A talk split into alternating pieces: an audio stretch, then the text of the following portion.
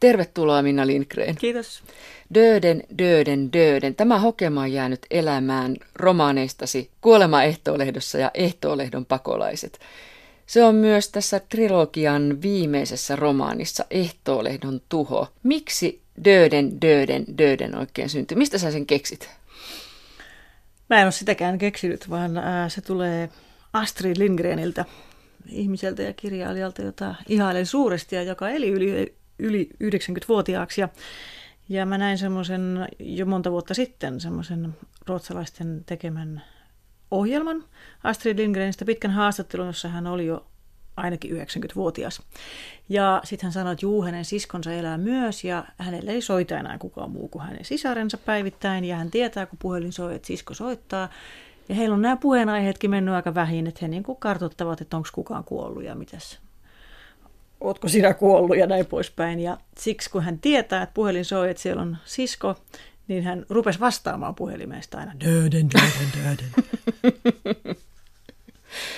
Ehtoolehto-kirjoista on tullut menestys Suomessa ja sen oikeudet on myyty moneen maahan. Sulla esimerkiksi tuo ranskankielinen versio ollut mukana, Joo, jota emme pysty radiossa niin... näyttämään. Ei, mutta olisi hauska näyttää, koska se on riemastuttava ranskalainen tulkinta tarinasta jo se kansi. Siinä on siis sellainen välimerellinen kirkas vesi ja ja, ja mies, joka mun mielestä on korkeintaan 70-vuotias, pötkyttelee kirjavissa uimahousuissa uimapatjalla ja sitten kaksi naista siinä uimalakit päässä hänen ympärillään. Ja kirjassahan ei kukaan ui, mutta tämmöinen visio tulee kuulemma Suomesta ranskalaisille. Jaha, just. Sen sijaan edelleenkin ajellaan ratikalla paljon. Aiotko jättää tämän tähän kolme osaan? Maltatko jättää? Mm, no, nyt tuntuu siltä, että olisi kiva tehdä jotain muuta ja mulla on suunnitelmia muiksi kirjoiksi. Mutta tota, en mä nyt rupea vannomaan. Siellä on kuitenkin osa henkilöistä vielä elossa, että katsotaan miten heille käy. Mutta nyt mä aion seuraavaksi tehdä jotain muuta. Ehtoo-lehto on munkkiniemeläinen vanhusten palvelutalo, jossa asuvat muun muassa Siiri Kettunen ja tämän paras ystävä Irma Lännenleimu. Nämä iloiset ihmiset ovat ystävystyneet Ehtoo-lehdossa ja he ovat melkein satavuotiaita. Miksi romaaniesi päähenkilöt ovat noin vanhoja? Siksi, koska mä olen aidosti kiinnostunut vanhuudesta ja vanhuksista, ihmisistä, joita saa sanoa vanhuksiksi. Se on mun mielestä kaunis ja lämmin sana ja, ja tota, sitä vaan nykyään Suomessa saa käyttää hirveän varovaisesti, koska aika paljon on ihmisiä, jotka on hyvinkin iäkkäitä, mutta eivät omasta mielestään vanhuksia. Mutta mä en ole törmännyt yhteenkään yli 90-vuotiaaseen, joka ei pitäisi itseään vanhuksena. Et siinä vaiheessa viimeistään jo tunnustetaan tämä tosi seikka. Ja sitten siinä on tämä, että mä halusin tiettyä sukupolvea kuvata, eli tätä sodankäännyttä sukupolvea, johon kuuluu, kuuluivat mun molemmat vanhempani, ja siitä mut tulee semmoinen niin lähtökohta-ajattelu, että mä voisin tuntea tämän sukupolven, heidän sanansa ja tapansa ja ajatuksensa. Ja, ja, tota, ja heidän kauttaan tulee tämä yhteiskunnallinen satiiri niin otolliseksi, kun he suoraan koulusta menivät sotaan ja sodan jälkeen suoraan sitten perustamaan perhettä ja työhön usein 40-vuotiseen työsuhteeseen yhteen työpaikkaan sillä ajatuksella, että tässä raadetaan, että meillä on sitten jonain päivänä parempi Suomi. Että visio tämmöistä hyvinvointivaltiostahan syntyi heti sodan jälkeen ja, ja se itse asiassa saavutettiin kauhean hitaasti, mikä musta nykyään aika harvoin muistetaan. Että monet semmoiset, mitä me pidetään itsestään selvinä nyt, niin kuin peruskoulu, niin sehän tuli vasta 70-luvulla – tai päiväkotijärjestelmä, niin ei ollut vielä 80-luvullakaan ihan kattava. Ja, ja moni muu asia. Terveyskeskukset tuli 70-luvulla. Sitten kun se oli kutakuinkin valmis tämä hyvinvointivaltio, niin tämä ikäluokka jäi pois työelämästä eläkkeelle ja vietti ensin tietysti jotain ihan mukavia vuosia, mutta sitten kun rupesi tulemaan näitä vanhuuden vaivoja ja he olisivat tarvinneet ensimmäisen kerran elämässään tätä hyvinvointivaltion palveluksia, niin, niin sittenhän sanotaan, että ei meillä ole rahaa. Ja se on aika absurdia, että juuri heidän kohdallaan tulee tämä tilanne, että, että, että oikeastaan kukaan ei halua välittää vanhuksista. Ja sitten tämä ei meillä ole rahaa samaan aikaan, kun he katsovat ulos ikkunasta ja näkevät niin kuin omassa elämän historiassaan vauraamman Suomen kuin koskaan aikaisemmin. Niin kuin mun äitini sanoi, kun hän katsoi telkkarissa, oli taas joku tämmöinen kokkikilpailu, jossa lapset niin kuin liekitti jotain jokikatkarapuja kilpaa. Niin äitini ihmetteli, että milloin ruuasta tuli harrastus. Tässä on tosiaan hyvin monenlaisia älyttömyyksiä, josta varmaan on helppo kirjoittaa satiria. Siis oikea elämä älyttömyyksiä. Kyllä meidän aika, mutta tietysti täytyy muistaa, mun suuri idolini on tietysti pakinoitsija Olli Väini Nuorteva. Oh, mäkin tykkään hänestä. Että mm. kun lukee Ollin pakinoita, joka oli sen ajan satiiria 50-luvun byrokratiasta, niin sehän on ihan pätevää tänä päivänä. Et siinä mielessä, kun musta tuntuu, että nyt on meillä erityisen otollinen aikakausi satiirille, niin aina on ollut erityisen otollinen aikakausi. Että se on toisaalta lohdullista, että tämä meidän aika ei ehkä olekaan kaikkein tyhmintä, mutta toisaaltahan se on vähän lohdutontakin, koska just niitä Ollin pakinoita, jos lukee, niin eikö mikään muutu, eikö koskaan ihminen opi? Ei. Viime vuonna ilmestyneessä Ehtoolehdon pakolaisissa palvelutalon asukkaat joutuivat lähtemään evakkoon putkiremontin takia ja päähenkilömme päätyivät vahingossa asumaan hakaniemeläiseen entiseen bordelliin. No nyt Siiri ja Irma ovat palanneet Ehtoolehtoon. Mitä oikein on tapahtunut? Kerro sinä. Ehtoolehdossa on tapahtunut siis totaaliremontti. Se, mikä alkoi putkiremonttina, niin, niin eteni sitten semmoiseksi, että tehtiinkin kolmen ministeriön tuella tämmöinen uusi konsepti, palvelutalo-konsepti, joka perustuu monitoroidulle hoivalle. Kaikki mahdollinen hoiva- ja terveysteknologia on valjastettu sinne niin, että ei tarvita enää ollenkaan ihmisiä – vaan on, on tota tämmöisiä niin kuin turvateknologiaa, erilaisia antureita ja tunnistimia niin kuin hälyttämässä poikkeustiloista ja, ja sitten on robotteja ja automaatteja ja älyseiniä toisaalta niin kuin mukamas virkistämässä ja piristämässä vanhuksia, mutta myös ihan auttamassa. Niin Siirihän herää ihan siinä romanialussa sellaiseen näkyyn edessään, että siellä on kirkkaanpunaisena hohtava seinä, jossa lukee muun muassa huomenta Siiri, tänään hoitovuorossa, ei henkilökuntaa. Jos haluat tietää yöstäsi, valitse yksi. Mihin henkilökunta on hävinnyt? Henkilökunta on hävinnyt parempiin töihin, koska tota, niin kuin tässä kirjassa mun mielestä taidetaan sanoakin, niin eihän kukaan jaksa sitä työtä, se on niin raskasta aliarvostettua ja huonosti palkattua ja meille ei riitä käsiä, kun vanhuksia on enemmän ja enemmän ja enemmän. Tästähän koko ajan on luotu tämmöinen kauhukuva, että meillä on semmoinen hiljaa kytevä pommi, joka kohta räjähtää nämä kauheat vanhukset, jotka koko ajan kaipaa niin kuin enemmän ja enemmän hoivoa.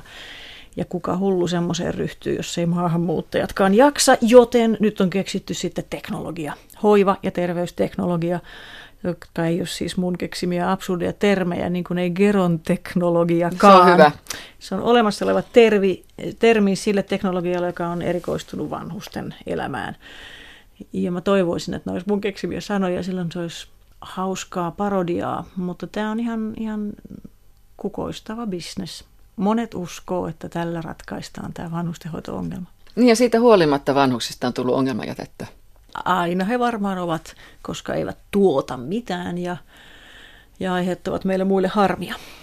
Niin, mutta siitä huolimatta he tuottavat. Tässä puhuttiin just keron teknologiasta esimerkiksi. Niin heidän Kyllähän... avullaan voi joku rikastua, se on totta. Ja tämähän onkin se mysteeri, että kun meillä julkinen puoli pysty hoitamaan vanhuksia, koska se on julkiselle puolelle liian kallista, niin yksityinen on napannut sen kukoistavaksi bisnekseksi.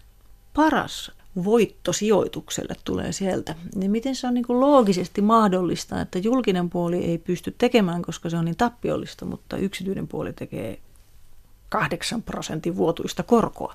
Niin, eli kyllä vanhukset tuottavat. Tuottavat tavallaan ja he, heidän kustannuksellaan voi, voi joku hyötyä. Näinhän siinä on, siitähän siinä on kysymys. Siitä jos puhutaan, että vanhus tuottaa, niin tarkoittaa, että vanhus tekisi tuottavaa työtä. Ja monet vanhukset tekeekin. Se on vain semmoista tuottavaa työtä, mitä ei niin kuin lasketa yhteiskunnassa rahassa. Mutta että koska saman aikaan, kun meillä on enemmän ja enemmän vanhuksia, ikäihmisiä, panteriväkeä, niin samaan Senioreita. Aikaan, niin, niin, niin samaan aikaan meillä on koko ajan yhä enemmän hyväkuntoisia vanhuksia. Ne on ihan hämmästyttäviä ne luvut, kuinka paljon, kuinka suuri osa yli 90-vuotiaistakaan ei tarvitse mitään apua että tämä meidän kauhistelu näistä vanhuksista perustuu koko ajan vähemmistöön vanhuksista. Ja jos lasket loogisesti, että enemmän enemmän vanhuksia, enemmän enemmän hyvinvoivia vanhuksia, ja esimerkiksi tämmöiset 70 plus-vuotiaat, niin koko ajan tekee hirveästi tälle yhteiskunnalle hyviä asioita. Hoitaa lapsen lapsiaan ja puolisoitaan ja tuntemattomiakin vanhuksia ja, ja, ja monella tavalla ylläpitää monia asioita tässä yhteiskunnassa. Se on vain sitä näkymätöntä työtä. Ehtoolehdon omistajaksi on remontin aikana vaihtunut kansainvälinen pörssiyhtiö. Mitä se käytännössä tarkoittaa Irmalle ja muille ehtoolehtolaisille? No heille se on tietysti vaikeasti ymmärrettävä omistajataho, niin kuin meille muillekin. Ja käytännössähän se tarkoittaa, en mä tiedä onko Irma ja Siiri, ajatteleeko he sitä suoraan näin, mutta, mutta se, että, että nämä tämmöiset niin ennen yhteiskunnalle kuuluvat palvelut ajautuu kansainvälisten sijoittajien käsiin, niin kyllähän se omistajakäsite on aika epämääräinen, jolloin siihen liittyy myös tämä valvonnan mahdottomuus, että se on aika villi alue sitten puuhailemassa tuolla. Siirin mukaan tämä on meidän viimeinen palvelumme yhteiskunnalle. Mitä se tarkoittaa? Se, että he ovat koekaniineina, koska he ovat ensimmäinen tämmöinen pilottihanke monitoroidussa hoivassa, niin se, että he kiltisti sopeutuvat, mikä on myös yksi tyypillinen ominaisuus mun mielestä tälle sodan käyneiden sukupolvelle, että he eivät ole koskaan vaatineet mitään, vaan aina sopeutuneet siihen tilanteeseen, joka kulloinkin on. Niin myös sitten tämmöiseen monitoroituun hoivaan he vaan yrittävät sopeutua ja se on se palvelus, että he suostuvat tulostamaan ruokansa 3D-printerillä ja, ja hipaisemaan sitä älyseinää aamulla ensimmäiseksi ja kuuntelemaan jääkaapin raportin pilaantuneesta maksalaatikosta ja kaikki tämä. Että he eivät suutu ja protestoi ja vaadi jotain muuta, vaan sopeutuvat tähänkin, ovat koekaniineina. Niin, tämä mitä sä äsken puhuit näistä raportoivista jääkaapeista ja mistä kaikista, niin sehän kuulostaa ihan science fictionille, mutta mä uskon sen, että se on totta, se on... kun sä oot laittanut, laittanut tuonne romaaniisi. Mä olin todella ajatellut, että tämä viimeinen osa on mulle semmoinen riemukas mielikuvituksen ilotulitus, missä mä pääsen oikein niin kuin leikkimään mielikuvituksella, mutta uutterana ihmisenä sitten kuitenkin aloitin sillä, että mä rupesin perehtymään hoiva- ja terveysteknologiaan, mitä siihen alaan kuuluu ja mitä siellä on jo keksitty. Ja, ja kyllähän se lopputulos oli masentava siinä mielessä, että en mä ole käyttänyt mielikuvitustani tässä. Ja mä tiedän yhtään palvelutaloa, jossa olisi niin kuin näin totaalinen tämä teknologian ylivalta, mutta nämä yksittäiset eri keksinnöt on kyllä kaikki olemassa. No sitten tämmöinen kuin yhteisöllinen hoiva. Ja tämä yhteisöllisyyttä käytetään nykyisin niin monella tavalla, mutta mitä on yhteisöllinen hoiva? En mä tiedä. Äh, yhteisöllisyys on nyt sitten se, mitä hoetaan, mutta se on tietysti ikävää, että se, se sana on ruvennut maistumaan jo yhtä ikävältä kuin tahtotila. Koska sinähän on hirveän suuri viisaus takana, ja se on just se, että ihminen tarvitsee toisia ihmisiä. Että, että on aivan absurdi ajatus puhua hoivateknologiasta että se hoiva, hoivahan on eri kuin hoito. Hoito on niin kuin lääketieteeseen perustavaa ja hoiva on sitten taas sitä, niin kuin, että pidetään huoli siitä, että ihmisellä on mieli hyvin ja, ja tämmöiset niin kuin perustarpeet tyydytetty. Ja ei niitä voi koneella tyydyttää. Kyllä siihen tarvitaan ihminen. Et ihan yksinkertaisesti niin kuin kosketus on niin valtavan tärkeä. Ja mä uskon, että se tärkeys vaan voimistuu elämän loppupuolella. Että ei se robotin käden ote ole samanlainen kuin ihmisen kädenpuristus. He istuivat kaikki hiljaa ja se tuntui hyvältä. Aika kului armeliaasti. Tällä tavalla yhdessä istuen sen kuluminen ei ollut haaskausta, eikä lainkaan työlästä, kuten joskus, kun päivä ei millään liukunut yöksi eikä yö aamuksi. Ja mitä he sitten odottivat? Miksi ajan olisi pitänyt aina juosta niin vikkelästi, että ihminen kärsimättömästi odotti seuraavaa hetkeä nauttimatta siitä, mikä juuri oli käsillä? Siiri hymyili onnellisena katsoessaan viimeisiä ystäviään. Ihmisiä, joista oli tuntenut vain etäisesti Irman ennen muuttoaan ehtoolehtoon. Sattuma oli heittänyt hänen elämäänsä nämä ihmiset, joista oli tullut hänelle tärkeitä pitkän elämän viimeisillä metreillä. Niin ehtoolehdossa vaeltaa tämmöisiä ahkeria robotteja, jotka sitten lopulta niin menevät jollain tavalla epäkuntoon. Nekin ylirasittuu siitä ympäristöstä niin, että sitten ne ei enää kykene toimimaan. Niin mistä nämä robotit esimerkiksi tulivat? Mistä se keksit? Onko nämä totta? No on. Äh, ensinnäkin tämän tyyppisiä tämmöisiä rankarobotteja, niin kuin mä sanoin, se taitaa olla mun oma termi, mutta semmoisia niin tavallaan, joilla on tehty, jotka on tehty niin kuin ihmisen oloisiksi, että niillä on jalat ja kädet ja pää ja silmät ja leuka, luu, joka, alaleuka voi niin liikkua, kun ne muka puhuu. Semmoisia on, ja, tota, ja niitä pidetään niin kuin hoiva- ja virkistys olentoina, että kun ne tarjoaa myös seuraa näennäisesti. Ja Japanissa oli semmoisia, esiteltiin kovasti erilaisia ja, ja niiden nimi oli Japanin rakkautta tarkoittavasta sanasta johdettu. Ja tämä mun hoivarobotit on sitten Ahaba nimeltään, koska se on tota, sitten taas niinku raamatun rakkaussana alkuperäiskielellä raamatun. Siirin mukaan eduskunta oli puuttunut vanhusten mahdollisuuteen kuolla oman asunnon lattialle. No keksit sä tämä? No joo, ei se kai, mutta kyllähän sitäkin keskusteltiin. Sitten taidettiin keskustella Helsingin äh, kaupunginvaltuustossa, kun tuli äh, joskus vuosi sitten aika peräkkäin löyppilehtiin pääsi tämmöinen samankaltainen uutinen kaksi kertaa, että, että vanhus oli löytynyt senioritalon lattialta kuolleena, niin kuin, että oli mennyt useampia viikkoja. Ja tässä on nyt ihmisillä termit sekaisin, että senioritalohan on niin kuin mikä tahansa asunto-osakeyhtiö, jossa vaan on vuokra vähän korkeampi. Ja asunnot on tehty niin kuin esteettömiksi ja, ja niin kuin vanhukselle, vanhuksen tarpeet huomioon ottaen, mutta ei siellä mitään palvelua, hoivaa, turvaa ole. Et se on sitten palvelutalo, missä edellytetään, että pitää olla jotain turvaa ja palveluakin. Et senioritalossa jokainen asuu niin kuin omalla vastuullaan, että siitä nyt sitten kauheasti syytettiin yhteiskuntaa, että näitä vanhuksia ei ollut ajoissa löydetty sieltä lattialta kuolleena. Ja, ja kukaan ei syyllistänyt niitä sukulaisia, jotka ei ole tullut kaivanneeksi moneen viikkoon niitä vanhuksiaan. Samoja sukulaisia, jotka kyllä soittivat sitten iltapäivälehdille, että skandaali on tapahtunut. Eli meillä on Ei pitäisi kauhean, nauraa, mutta naurattaa. sisäänrakennettu yhteiskunnan syyllistäminen. Et vika ei ole koskaan meissä itsessämme, vaan vika on aina jossakussa, joka edustaa valtiota tai kuntaa tai palvelutaloa tai senioritaloa. Ja, ja tämä keskustelu sitten mun ymmärtääkseni käytiin sitten Helsingin kaupunginvaltuustossa, että pitäisikö nyt velvoittaa kaikki seniori- ja palvelutalot semmoiseen, että siellä kävisi kerran viikossa joku kolkuttamassa ovilla ja katsomassa päivää, oletteko hengissä, hyvä, hei hei. Ja siellä mua ei viehätti mua, se jäi mun mieleen tämä jonkun esittämä ajatus, että se olisikin hieno elämäntehtävä, siis kuukausipalkkainen työ, mitä mä voisin tehdä, kolkutella sinne oville ja katsoa, että oletteko kuolleena lattialla vai ette. Samoin mua ihmetytti siinä koko hässäkässä ja skandaalissa se, että miksi on niin kauhea ajatus, että joku on kuollut omaan kotiinsa lattialle.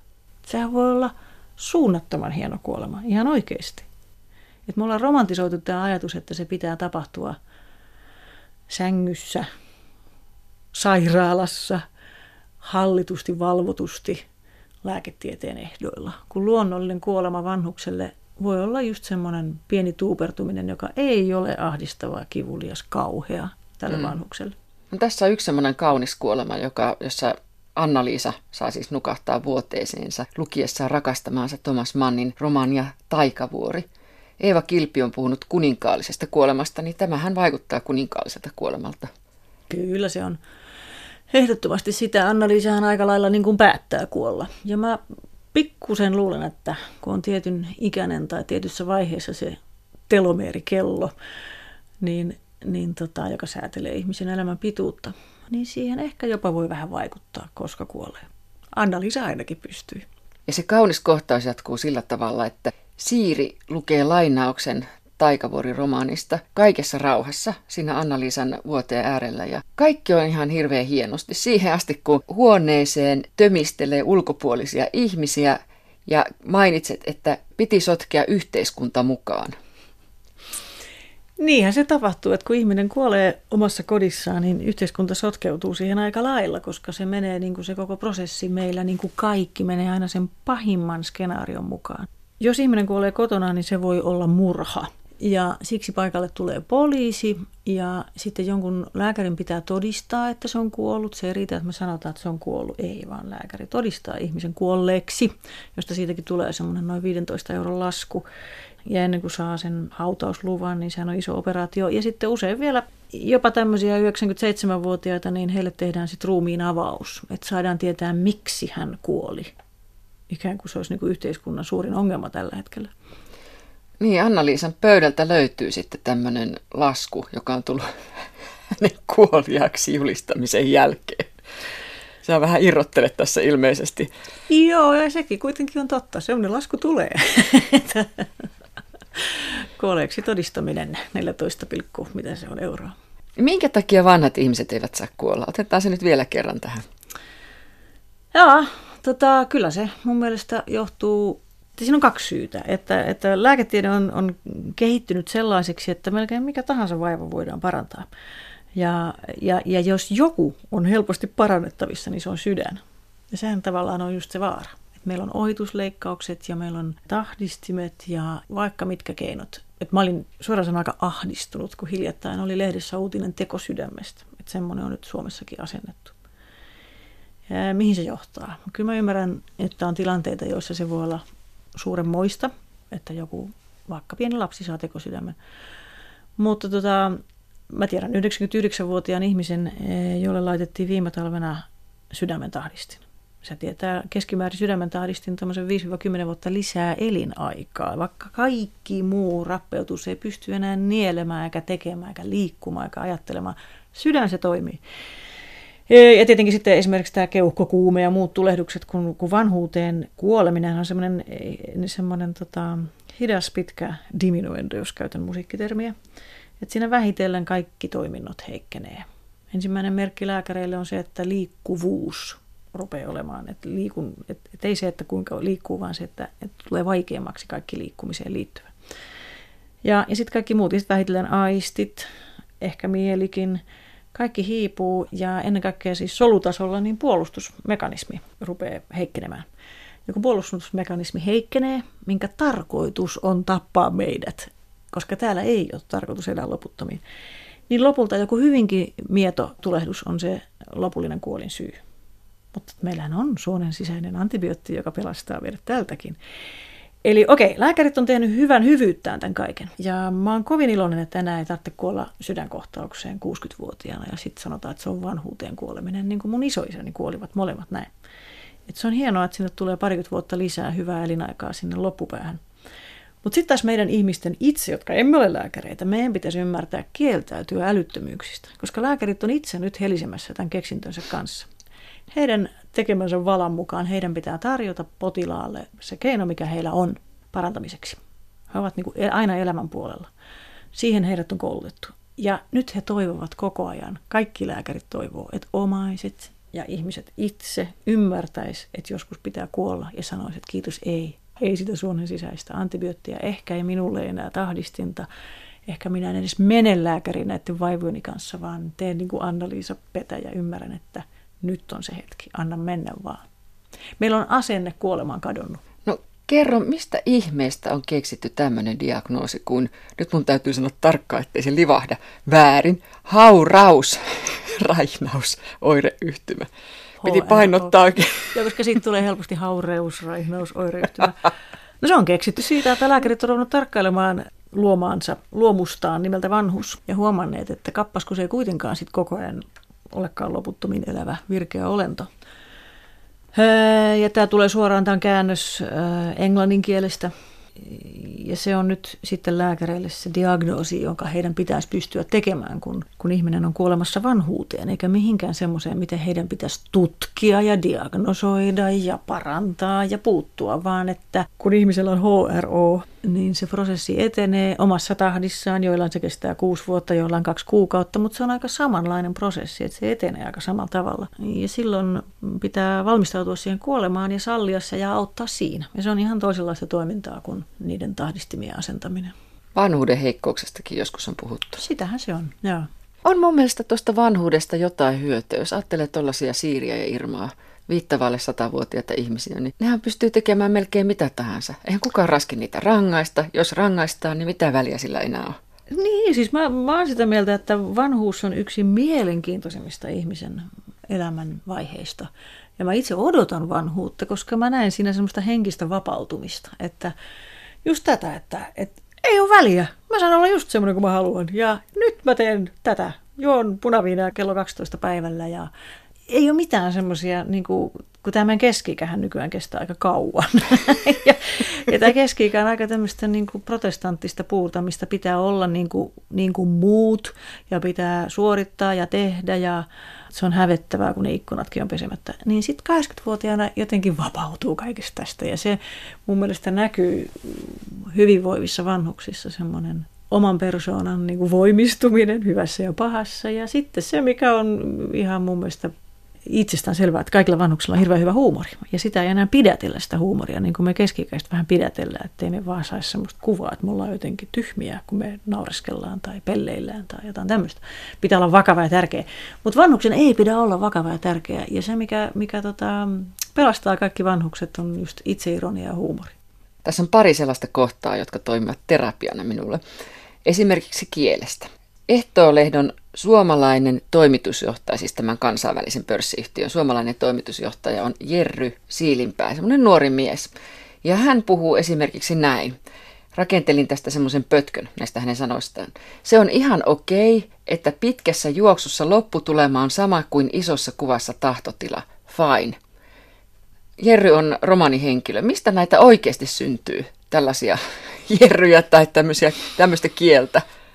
Niin, tota, niin kuin Anna-Liisa Petäjä sanoo, kieli heijastaa aikansa ja on siksi niin mielenkiintoista. Ää, kyllähän meillä on valtavasti tämmöisiä erilaisia trendikieliä ja ihmiset omaksuu ne aika kritiikittömästi ja innoissaan, koska se on osa imagoa, että olen lääkäri, kun puhun käsittämätöntä suomea, joka perustuu latinaan. Ja olen konsultti, kun joka toinen sana perustuu englantiin – ja, ja näin poispäin. Ja, ja ihmiset ottaa ne, ne puhettavat, koska niin se identiteetti vahvistuu, se, että mä oon tässä nyt niin kuin ammattilainen, huomaatteko. Ja, mutta ainahan näin on puhuttu, että esimerkiksi toi, toi pätkä, joka tuossa olit kehitellyt, niin, niin kyllähän se nyt niin kuin muistuttaa sitä, mitä, mitä pakinoitsija Olli aina teki. Hän mm, nimenomaan tämmöistä kielenkäyttöä aina pilkkasi. Ja se on loputtoman herkullista pilkattavaa, koska sitä syntyy tässä ympärillä koko ajan. Niin ja sitten varsinkin, kun se leviää semmoisena saastana ympärinsä. Kyllä, kyllä. Joo. ja, ja, ja tota, kyllähän nämä vannuksetkin tässä puhuu omalla rekisterillään, että he käyttävät semmoisia sanoja, mitä, mitä tämän päivän ihmiset ei koko ajan käytä. Mutta mä en tiedä, niin kuin, että onko se samalla tavalla sitten hauskaa ihmisten korvaan, mutta on semmoisia lukijoita, jotka on niin kuin tunnistanut sieltä isoäitinsä tai äitinsä ja sanoo, että hauskaa, että tämä sana oli käytössä. Ja Irmaa naurattaa, kuinka nykyisin kaikkea räätälöidään ja arkkitehtuuria käytetään miten sattuu ja sitten on vielä orkestrointi. Ja se on mielestäni hauskaa, että, että nimenomaan tämä teknologiapuoli on ottanut tämmöisiä niin kuin arkkitehtuuri- ja orkestrointi niin kuin taiteista termejään ja tämä räätälöinti, tämmöinen käsityö, käsityötermi, joka varmaan, mä en tiedä, jos mä kysyisin nyt lapsilta, niin mitä räätäli tekee, niin se voi olla, että ne ei tietäisi. Siiri on inhonnut jo edellisestä romaanistasi lähtien, ainakin sieltä lähtien, hyvinvointia. Kerro minkä takia. Siiri äh, on inhoa hyvinvointia, koska hänen kolmesta lapsistaan kaksi on kuollut hyvinvointitauteihin. Eli toinen alkoholismi ja toinen voidaan sanoa liikalihavuuteen, mutta sen aiheuttamiin erilaisiin komplikaatioihin. Ja näähän on hyvinvoinnin tuottamia kansantauteja, jotka on aika yleisiä Suomessa.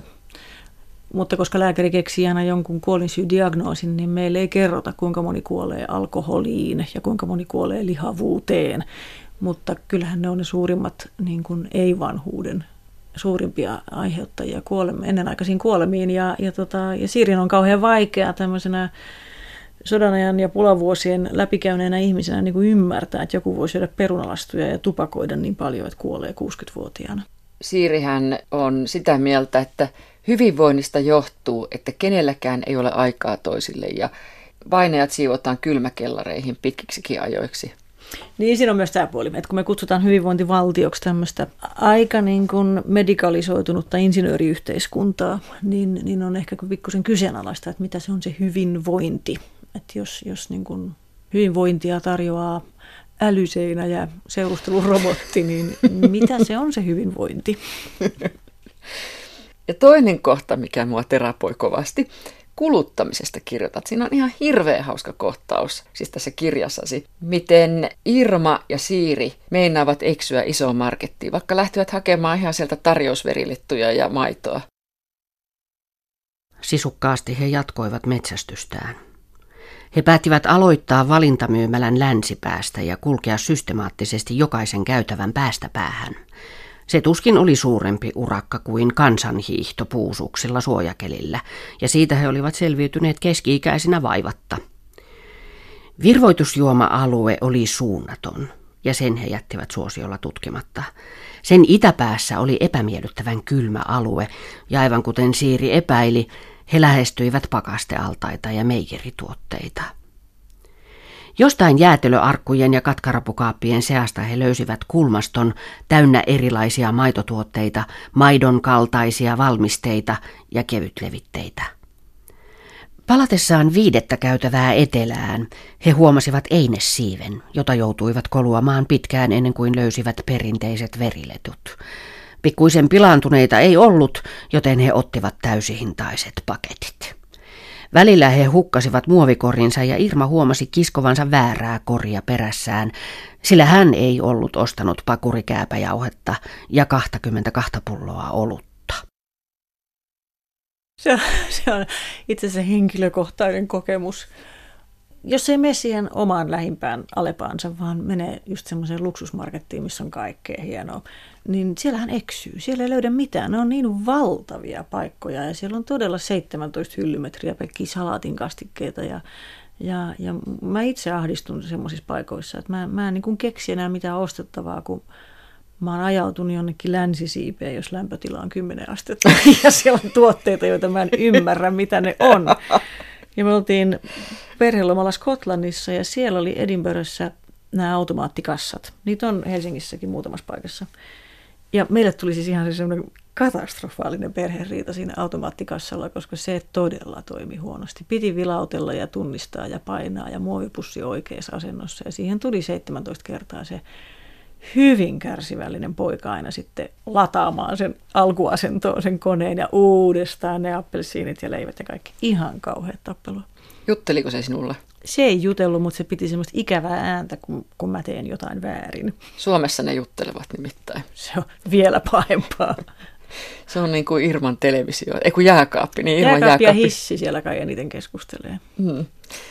Kuluttamisesta on tullut isänmaallinen teko romaanisi mukaan. Minkä takia? No sitähän meille koko ajan sanotaan, että meidän pitää kauheasti kuluttaa, jotta tämä hirveä, hirveä köyhyyden tila, jossa me nyt eletään, niin lähtisi taas nousukiitoon. Kyllähän tota, nimenomaan meitä kehotetaan kuluttamaan koko ajan mahdollisimman paljon, että muuten, muuten tästä ei päästä nousuun.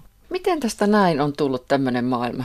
Tavaraa on vaikka kuinka paljon marketissa, siis ruokatavaraa, että mehujakin on kolme hyllyllistä päällekkäin ja kuluttamisesta on tullut hyve.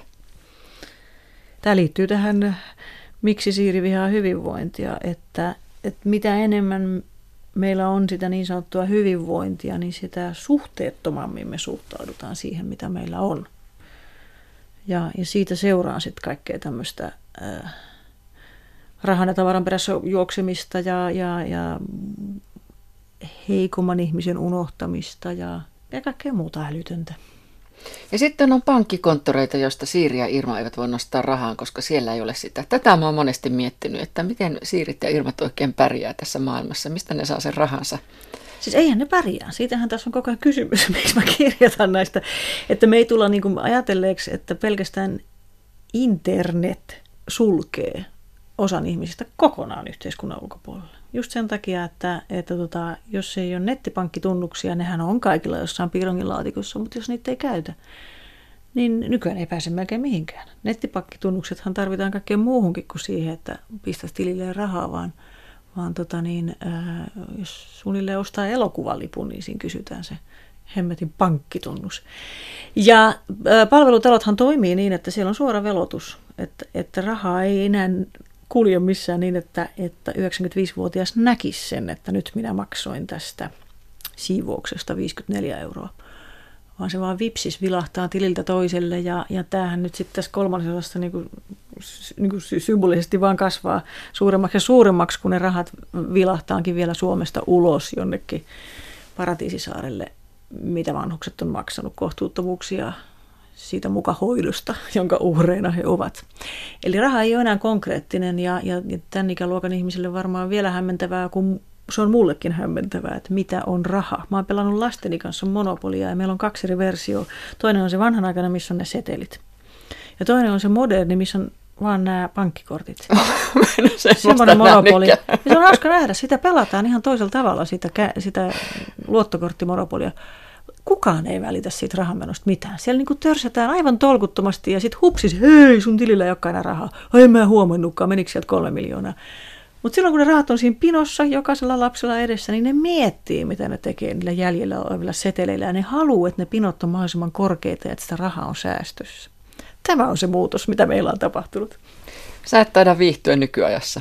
Kyllä, mä viihdyn erittäin hyvin nykyajassa. Totta kai viihdyn. Osa ehtoolehtolaisista on köyhtynyt ahneen ehtoolehdon takia, mutta he eivät ole minun mielestäni keskivertokansalaisia, jos semmoista on olemassakaan semmoista käsitettä kuin keskivertokansalainen. He ovat helsinkiläistä sivistyneistöä. Minkä takia? No siksi, että se on mulle kaikkein läheisin ää, ihmisjoukko. Siksi, että siitä kirjoitetaan mun mielestä yllättävän vähän. Ja siksi, että väitän, että lukioissa heitä on aika paljon. Et mä oon aina ihmetellyt, että miksi, miksi tota, paljon, paljon kirjoja lukeville ää, usein iäkkäille, usein hyvinvoiville, usein sivistyneille naisille kirjoitetaan aina vaan sitä 30-vuotiaan miehen ryyppytarinaa. Et kyllä näistäkin voi joskus kirjoittaa. Ja sitten on tietysti se, että mä halusin kirjoittaa hyvästä vanhuudesta ja, ja huolettomasta vanhuudesta ja iloisesta, onnellisesta vanhuudesta, koska semmoista on. Meillä on enemmän ja enemmän semmoista vanhuutta, ja, ja toki silloin yksi tekijä on se, että ei tarvitse niin miettiä rääpimällä rääpiä niitä rahoja, että tämähän on onneksi fiktiota, mä voin rakentaa tämmöiset, vanhukset onkin tällaisia. Mutta sekin on totta, että enemmän ja enemmän näille, jotka myy hyvän 75 neliö asuntonsa Helsingissä ja muuttaa palvelutaloon ja ajattelee, että siellä se on se hyvä turva se raha, mitä siitä asunnosta saatiin, niin viisi vuotta ja se on kaikki käytetty ja sitten mennäänkin kaupungin jonoon että tota, nämä on niin tässä mielessä vähän fiktiivisen hyvinvoivia nämä mun vanhukset. Irma sanoo, että meillähän on jäljellä vielä se kaikkein jännittävin asia elämässä. Tämä vähän vaille satavuotias nainen. Döden, döden, döden. Tämä on kuullut ihan aidosti vanhusten suusta, että ihan vanhus pelkää kuolemaa, ei oikeasti. Ja, ja tota, sen sijaan herää semmoinen uteliaisuus, että mitähän se oikeasti on. Se on se ainoa asia, mistä vanhus ei vielä tiedä, mitä se on. Ihmiselämään kuuluva oleellinen asia. Niin parhaimmillaan se voi jopa olla se kaikkein jännittävin. Ja Irmalla ja Siirillä on tämmöinen asenne elämään, niin siksi heidän suuhunsa se sopii.